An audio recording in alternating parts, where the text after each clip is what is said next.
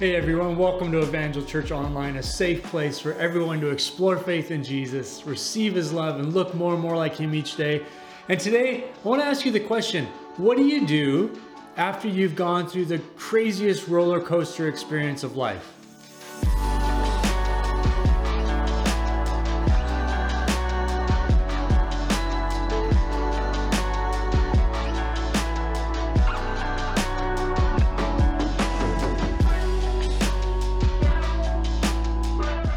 Hey guys, my name is Lucas. I'm one of the pastors here at Evangel Church in beautiful Powell River, British Columbia. And I want to ask you a, a, very important question. Now, for some of you, the answer to this question will give you kind of a lot of life. You, will be very excited about it. Uh, for others, maybe not so excited. It may upset you a little bit. So you've been forewarned. But the question is this what do you do after you've been on the craziest roller coaster of your life? I'm not talking about a literal roller coaster. I'm talking about the ups and downs of life. Uh, I want to throw a hypothetical at you. Let's say you were picked out of obscurity by the greatest teacher that ever lived, and he wants to teach you. And so you spend your time following this person, growing in your learning and your understanding of the world around you. Now, over time, you start going, hey, this could be the Son of God. This could be the Messiah, the, the one that's sent by God to save humanity. This is this is beginning to come significant. Now, you ride the high of like the triumphal entry. He, he goes into Jerusalem. His name is Jesus. And 2.7 million people uh, have descended on that city for Passover. And many of them are out on the streets yelling, Hosanna, Hosanna, blessed is he who comes in the name of the Lord. And there's this great movement, this great groundswell happening, and you, you felt the highs of that moment. But then things kind of take a turn. You feel the betrayal of one of your own. Um, Jesus is arrested and falsely accused, and ultimately he's crucified. He dies on a cross, which was a sinner's death. It was, it was a death of, of, of great shame. Then you witness his burial. And, and, and you go through the grieving and the lows of mourning and grieving that loss, only to then, uh, three days later, have him appear to you in resurrected form and you're back on that high, right? What do you do after all of that? You go fishing. you go fishing. Hey, amen. Some of you are like, hey, let's just, you know, James says, go be doers of the word. Uh, let's get going. Let's do that. But this is what the disciples did. Seven of the disciples, after all of this, after this entire experience, they go fishing. And so if you're new with us, we're in a series called The Gospel of John. We are in the last chapter of that gospel, chapter 21. We're going to be starting 1 to 14. And so if you need a Bible, I would love to get a Bible and resource you with that. Visit myevangel.church forward slash Bible so you can follow along with us.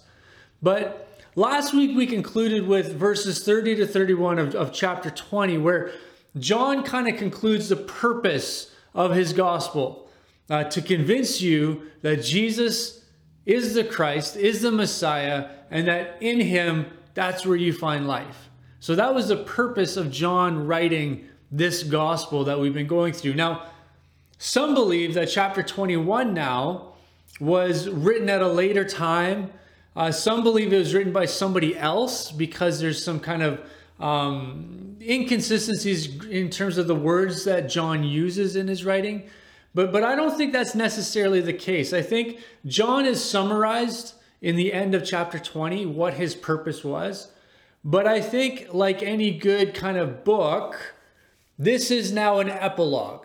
This is where John is seeking to um, tie up some of the loose ends within this story arc that he kind of walked in. Now, that arc, that story arc, was very much about presenting Jesus as the Messiah and, and that you would, you would come to believe that Jesus is the Messiah. But now, chapter 21, he wants to kind of tie up some loose ends. So if you have your Bibles, let's jump into John 21, starting at verse 1. After this, Jesus revealed himself again to the disciples by the Sea of Tiberias, Uh, the Sea of Tiberias is also known as the Sea of Galilee. And he revealed himself in this way Simon Peter, Thomas, called the twin, Nathanael of Cana in Galilee, the sons of Zebedee, and two others of his disciples were fishing together were together. Simon Peter said to them, I am going fishing. Some of you are saying amen. They said to him, We will go with you. They went out and got in the boat, but that night they caught nothing. Now, I love this kind of moment in history so much. There's something so real and relatable to this moment. Notice a few things. Uh, first, Thomas, you know, remember Honest Thomas? we know him as Doubting Thomas. Um, Thomas is now with these guys. If you if you recall, we kind of dealt with last week the fact that Thomas had chosen to deal with the loss of Jesus on his own. And now, instead of being on his own, he's kind of learned his lesson. He missed the revelation of Jesus that first time. He's not going to do that again. He's with some of these other disciples. So he's one of the seven that are out fishing during the night. Some have read this to argue that Peter and these other disciples kind of apostated themselves. They kind of walked away from the calling. They, they went back to what they knew, they went back to their career. Uh, I don't think that's what's going on here. This is just simply them going out for a night of fishing. Um, there is a level of obedience that they're actually walking in, being back in Galilee, back in kind of their hometown area. Uh, if you read Mark 14 28, uh, Jesus says this to them, but after I am raised up, I will go before you to Galilee. Uh, again, in Mark, the angels tell Mary Magdalene the same thing in, in chapter 16, verse 7. But go, tell his disciples and Peter that he is going before you to Galilee. There you will see him.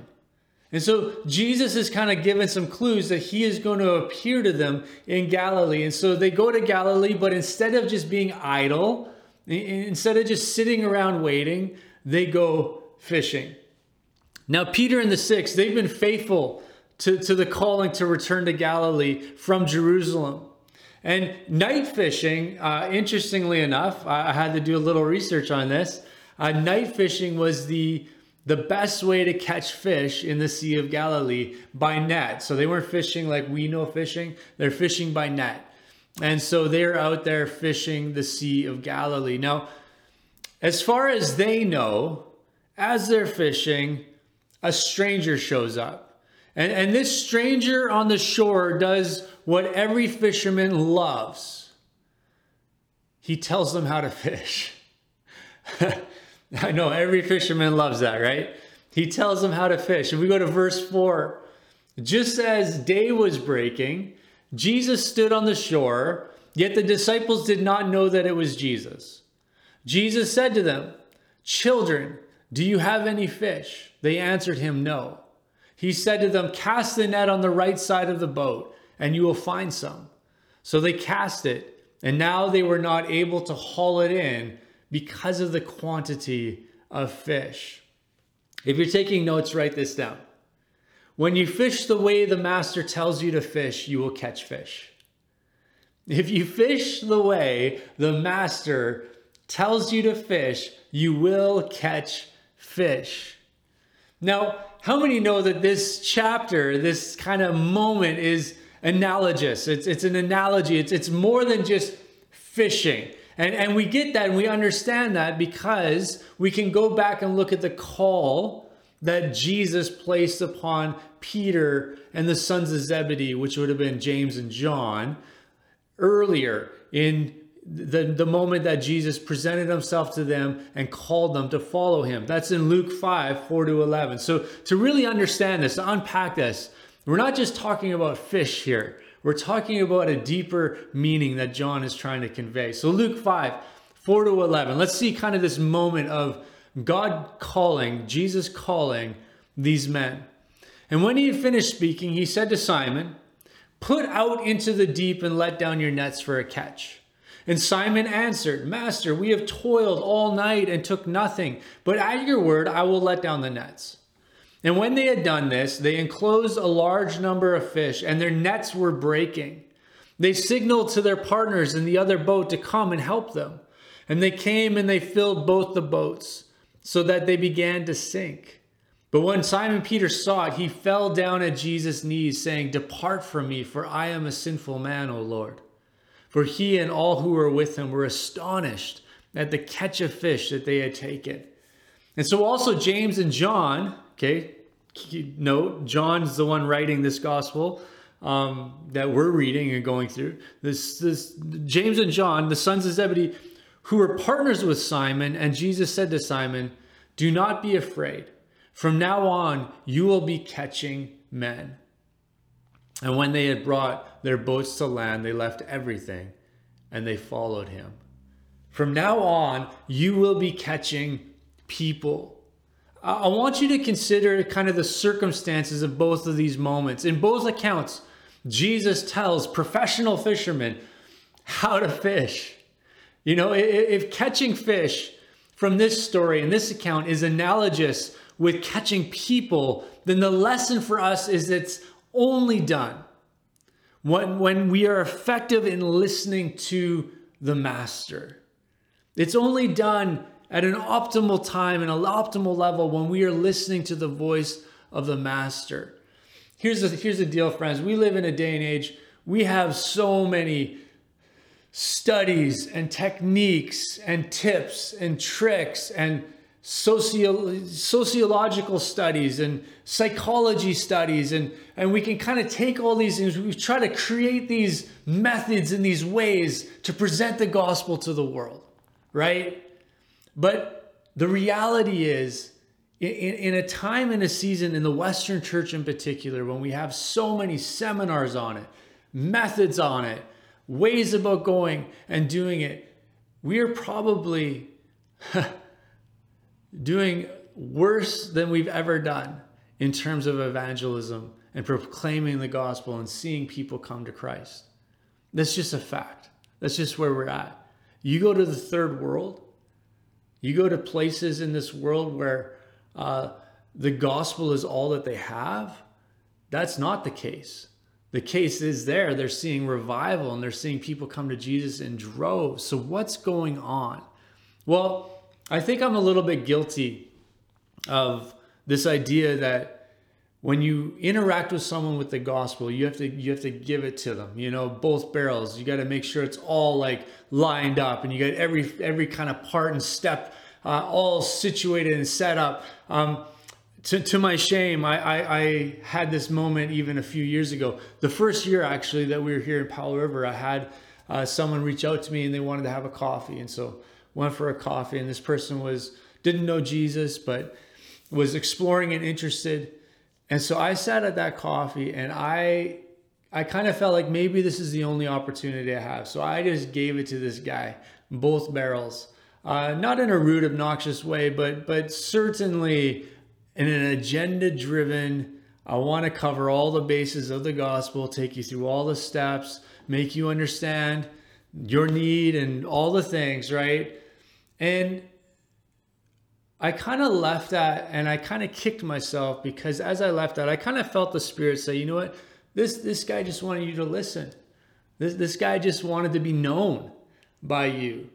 And you you killed that by pushing your agenda and pushing your methods and pushing trying to get you know the four spiritual laws and the roman road and all the things nailed down for this guy in an hour coffee break. Um, and i, I kind of took the the burden of leading to this this individual to jesus upon myself. And that's not the way the gospel and evangelism work. It's not upon me to lead anyone to Jesus. It's simply upon me to be uh, available and to tell my story and to answer questions as questions arise and to um, proclaim when appropriate and, and, and walk in sensitivity to that. And I kind of asked the question, why do I get like this? And I think that Jesus in, in this moment, he's he's teaching us to listen to his voice. Right? Why did they why did the disciples catch this big load of fish? Well, it's because they were obedient to the voice of Jesus. Now, here's the deal. These are professional fishermen. So I think in some ways Jesus was setting them up for a lesson here, a hard lesson, but a lesson that he is truly the, the master angler. He knows the path to salvation that everyone will accept, everyone who's called. He knows the, the way in which to uh, present the gospel, in, in which to reveal Jesus, in which to pursue them with love. And we just need to be those that listen to his voice and stop leaning on our strategies and our formulas for evangelism. Here's the best I can do for, for a strategy of evangelism. If I had to break it down into a formula, okay, this is this is the best that I can do. Number one, know the gospel. Know the gospel message.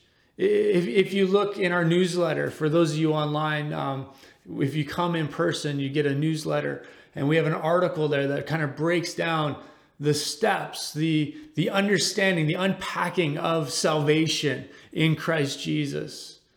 But know the gospel, understand the gospel, understand your salvation. Number two, know the Christ of the gospel. And I'm not just talking about your knowledge of him and your understanding of him. I, I mean, be in a progressing relationship with Jesus. Be in a growing, intimate relationship with your Savior. That's going to be so key. Be in the Word, be in prayer, learn to hear His voice in your life. So, know the gospel, know the Christ of the gospel, be in proximity to people. Be in proximity to people. We are so we are so good at creating our own little comfort zones and sometimes you, you you'll find Christian believers who don't know anybody that isn't a Christian. You know what?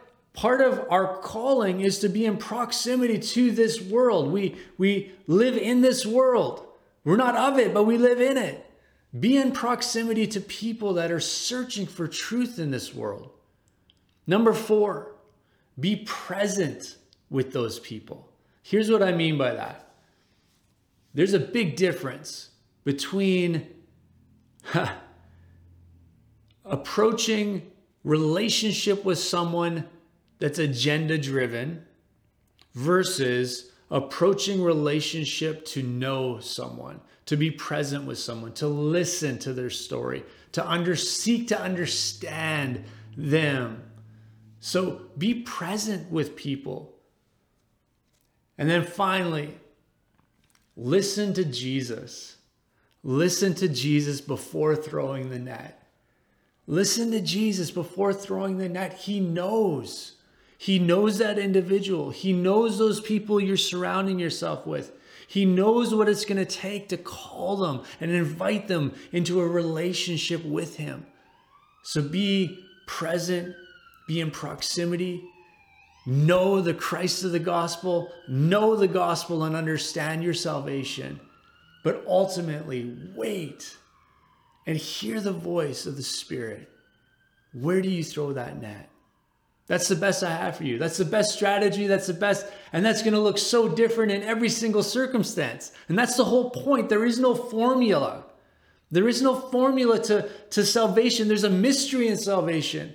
And we need to. We need to be hearing the voice of the Spirit that, that knows and sees clearly, even in the mystery of what it takes to call someone and invite someone into relationship with Jesus. So that's the best I have for you. Let's go on to verse 7. That disciple whom Jesus loved therefore said to Peter, It is the Lord. When Simon Peter heard that it was the Lord, he put on his outer garment, for he was stripped for work. And he threw himself into the sea, and other disciples came in the boat, dragging the net full of fish, for they were not far from land, but about a hundred yards off. When they got out on land, they saw a charcoal fire in place with fish laid out on it and bread. Jesus said to them, Bring some of the fish that you have just caught. So Simon Peter went aboard and hauled the net ashore full of large fish, 153 of them. And although there were so many, the net was not torn. Jesus said to them, Come and have breakfast. Now, none of the disciples dared ask him, Who are you? They knew it was the Lord. Jesus came and took the bread and gave it to them. And so with the fish, this was now the third time that Jesus was re- revealed to the disciples after he raised them from raised from the dead. Now, John, the disciple whom Jesus loves, um, he's present for both the account in Luke, that first time that they caught, and now for this one. He's present for both of them. So in this moment, as they catch these fish, he's he recalls the, the history that he has with Jesus. And, and he recalls this moment. He says, This is the Lord. Like he has enough um, uh, perspective and understanding to know, you know, this guy, this guy on the shore that we don't know who it is, that, that's Jesus. Um, and it's in this moment that Peter does something that maybe we would think is a little strange. He would have been uh, prepped for work. So, in other words, he wouldn't have been naked necessarily. He would have had like a loincloth, or he would have had his outer garment down around his waist and then tied up around his loins. So just so he could work the nets and have all of his limbs kind of free and clear and ready to go. So what he does in this moment is he puts on, so whether he untucks and, and puts on his outer garment or he literally grabs his outer garment and puts it on, and then he dives into the water. Now, we might think, why in the world if you're already basically in swim trunks, why would you put on something to dive into the water to swim 100 yards ashore to greet someone? Now, the best that I could do to explain this moment is actually found in Barclay's uh, commentary on John. And he says, he was not actually naked. He was wearing a loincloth as a fisher always was when he plied his trade. Now, it was a Jewish law that to offer greeting was a religious act.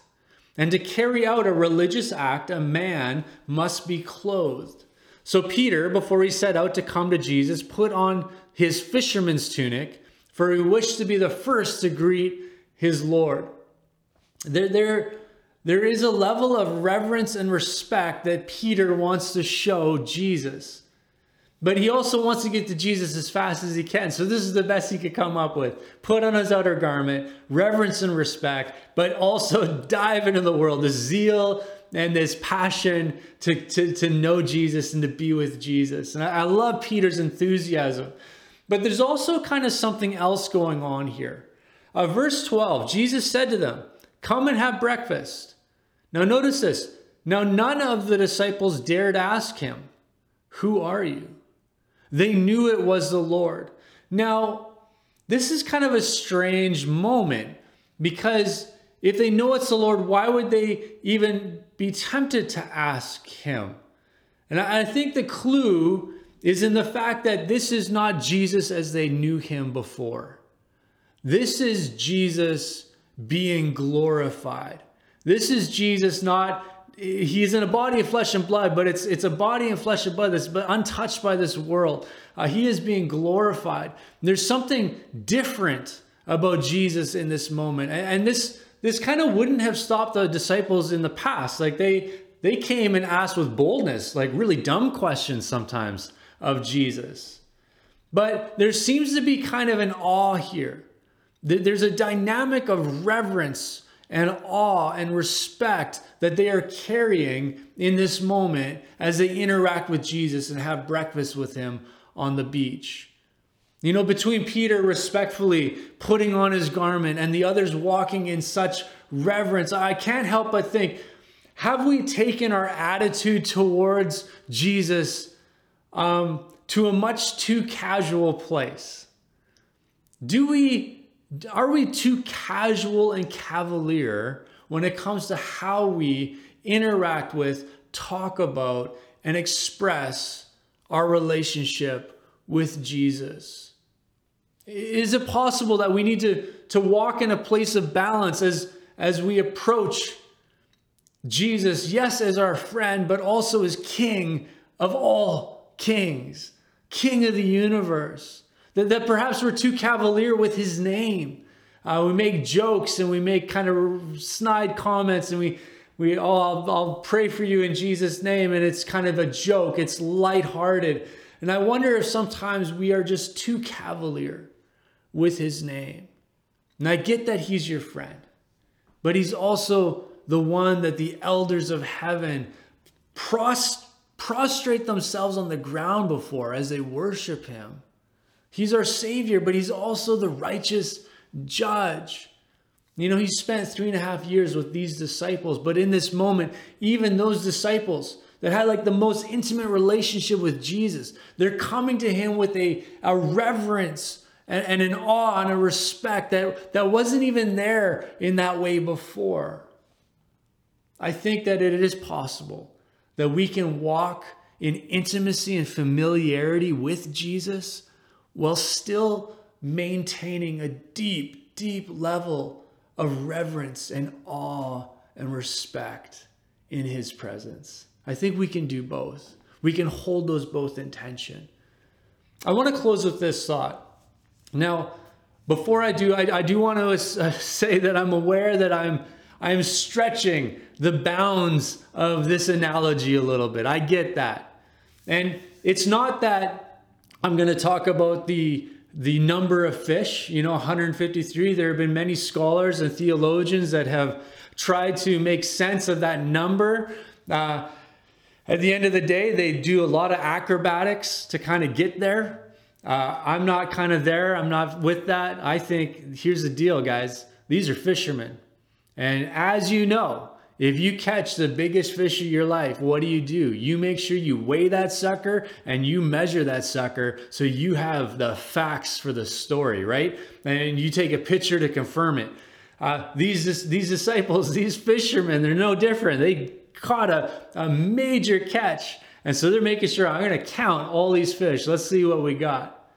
Um, it's also not really where we're talking about the net not breaking. You could kind of push the analogy into that. The net didn't break.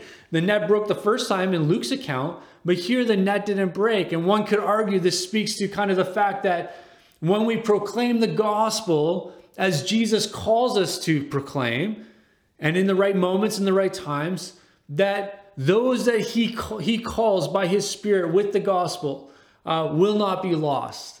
They're, they're not one will be lost that he is going to pursue and reach and, and convert and reveal himself to those that he's calling. So not one will be lost. But that's not what we want to talk about. We want to talk about um, Jesus' invitation here to the disciples. I, I don't know if you noticed this. In verse 9, when they got out on land, they saw a charcoal fire in place with fish laid out on it and bread. Jesus said to them, Bring some of the fish that you have just caught. If you got a Bible, underline that. Bring some of the fish that you have just caught. So Simon Peter went aboard and hauled the net ashore, full of large fish, 153 of them. And although there were so many, the net was not torn. Jesus said to them, Come and have breakfast. Bring the, some of the fish. Bring some of the fish that you caught. Um, you know, Jesus already has fish and bread prepared. Now, here's the deal Jesus is Jesus. I mean, he could have multiplied what he already had prepared to make sure all of the disciples were fed. He could have had the foresight to know how many disciples, how many fish, how much bread he would need to do this. But instead, he makes this invitation. He invites the disciples to contribute to the breakfast. And here's the significance Jesus invites us to contribute to his work in this world. He, he invites us to contribute to his work in establishing his kingdom in this world. And that's kind of an unreal thought to really dwell on and to really think about. Because does Jesus need us to reveal himself to the world? The answer is no. he does not need us to reveal himself to the world. He could reveal himself apart from us. And yet, he invites us to contribute to the mission of proclaiming the gospel of Jesus Christ. He invites us into purpose. And I love this. I love this. He doesn't do it because he needs us. He does it because he knows that being invited into profound purpose is going to change us in the best way. It's going to call us to self sacrifice for a greater cause. It's going to call us to, to become better in our own walk with Him so that we can be poured out in this world. He invites us into purpose. And there's nothing more powerful than being part of great purpose. There, that, that's where fulfillment is found. Purpose is what inspires us to sacrifice. It grows something in us that would otherwise uh, be untapped. Purpose keeps us going when things get really hard in this world. And Jesus knew that we needed more than just a salvation, we needed to be invited back into our design. Worship God, proclaim the gospel, anticipate with joy and hope his next coming, and then walk in the reward of our work in this world. Jesus doesn't need us to perpetuate and proclaim the gospel, but he knows that we need the invitation to be a part of something bigger than ourselves. He knows that the potential that he's placed in us comes out as we walk in that great purpose. But here's the deal, friends. As I kind of alluded earlier, like we're kind of hitting a wall. As a church in the West, evangelism is is not what it used to be. Uh, not that what it used to be was all great either. there were some methods of evangelism that kind of make us hang our head in shame a little bit. But our effective is effectiveness, it's not great. So, so what's going on? I would like to read a study for you from Barna. This is all about proclaiming the gospel, telling people about Jesus and their need for Jesus, telling people about your story and how he saved you from your own brokenness and, and invited you into a greater purpose and a greater understanding of the world around us. But here's, a, here's some, here's some uh, stats, some study from Barna Group, as well as from Alpha USA. Almost all practicing Christians believe that part of their faith means being a witness about Jesus, ranging from 95% to 97% among all generational groups. And that the best thing that could ever happen to someone is for them to know Jesus. So 94% to 97% across generational groups agreed with that. Okay, so we're okay there. We're on the right track. Millennials, in particular, feel equipped to share their faith with others. For instance, Almost three quarters say that they know how to respond when someone raises questions about faith. So, at a number of 73% of those polled. And that they are gifted at sharing their faith with other people. Again, 73% are confident that they could share their faith with other people. This is higher than any other generational group. Gen X at 66%, boomers at 59%, and elders at 56%.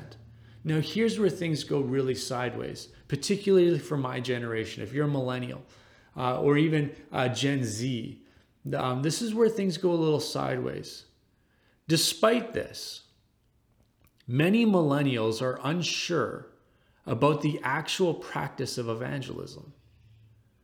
Almost half of millennials, 47%, agree, at least somewhat, that it is wrong to share one's personal beliefs with someone of a different faith in hopes that they will one day share the same faith.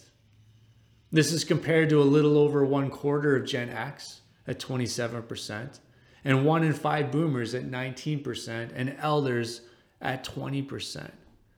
So, so why, why is this? Why does my generation feel that it is somewhat unethical to proclaim Jesus to those of other belief systems in this world. Um, I think that perhaps it's a reaction to some of the methodologies and the practices that we've, we've witnessed. Uh, not all of them have been great, guys. Let's just be honest. Not all of them have been great. Uh, perhaps it's because we live in a society that values, um, quite frankly, an unsustainable form of tolerance as a very high value within our culture and society. Um, could it be that we have made things so comfortable that we don't want to make someone else uncomfortable and as a result, ourselves be uncomfortable? I, I think there's there's a level that uncomfortableness is we are not good at being uncomfortable. But but friends, the primary function of the church, the like the primary, like the number one function of the church, of believers in Jesus, is to make Jesus and his work of salvation known to the world. So, so what's the answer for us in this cultural moment? What is the answer for us? Let's be those that know the Jesus of Scripture. Let's be those that know Him, not of Him, but know Him, intimacy, growing in relationship with Him, who understand the Word of God. We need to have a deep understanding of the Word of God if we're going to live in this world and not be of it. Those who listen to people, we need to listen better, guys. We need to hear people's stories before we jam the gospel down people's throats. We need to we need to shut up and listen. I, think that your pursuit of an agenda-driven gospel is not helping.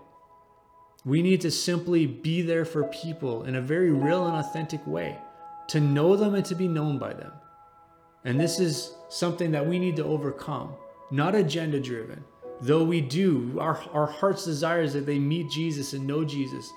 But we need to come from a place of humanity, a place of knowing people and, and knowing that they can trust you and be vulnerable with you and have doubts and skepticism and questions and all those things. We, we, we need to become safe places for people to explore faith in Jesus. And then finally, we need to be people to hear the voice of Jesus telling us when and where to cast the net. That we, it's His work, it's the Spirit's work to reveal Jesus. And if we're going to be tools and we're going to be a part of it, we need to listen to His voice. Cast the net on the right side of the boat. And they did, and they caught. We need to hear the voice of the Master. I want to close with the words of David Kinnaman. Now, he's the president of Barna Group that brought us these statistics. And within uh, the presentation of these statistics, there's an article in which he writes these words Cultivating deep, steady, resilient Christian conviction, Kinnaman concludes, is difficult in a world of you do you. and don't criticize anyone's life choices. And emotivism, the feelings first priority that our culture makes a way of life. As much as ever, evangelism isn't just about saving the unsaved, but reminding ourselves that this stuff matters, that the Bible is trustworthy, and that Jesus changes everything. Do you believe that? Do you believe that? So let's pray. Lord, we need to be inspired again with this invitation you give us to be a part of your kingdom purposes in this world. And Lord, we know the first priority of the church, it's not about us. Lord, forgive us when we make it so much about us and what we want and how we can be comfortable within our own faith. Lord, we are we are seeking, Lord, something so much bigger and better than that, Lord God. We want to be those that are used to proclaim the gospel in this world. But we also want to be safe places for everyone to explore faith. And Lord, and our prayer would be that they'd ultimately receive your love in a life changing way and begin that journey of looking more and more like you. But Lord, would you help us to be evangelists in this world, those that share our story, those that share the witness of the hope that you've given us. So God, would you would you convict us? Would you convince us? Would you, Lord, cause us to look out into our society, into our town, into our world, and see that the fields are white for the harvest, and that you are calling people. But Lord, you are looking for those that will go, and those that will proclaim, and those that will uh, be in proximity to people who don't yet know Jesus. And that, Lord, we would be those that are known by them and, and, and that we know them. And we create these safe places of relationship and intimacy. So, Lord, help us. Lord, not with a methodology, but Lord, help us to just hear your voice. Help us to be obedient when you tell us to cast the net. So, Lord, we pray that you would continue to build your church and that, Lord, the gates of hell would not prevail against it. And that, Lord God, you would take us into a new moment and season of seeing more and more know the great news that Jesus, you are the Son of God. And that, Lord, the thing that we're looking for in this world is found in you. We pray these things in Jesus' name. Amen. Well, Lord, well, I guess it's so appropriate. Um, we are going to be actually taking a moment. It's the first Sunday of the month. Every first Sunday, we have communion. Uh, so, for those of you that can join us in person, that will be 10 o'clock uh, today. This is being released on July 3rd. But if you can't join us, stay tuned just for a moment of communion together in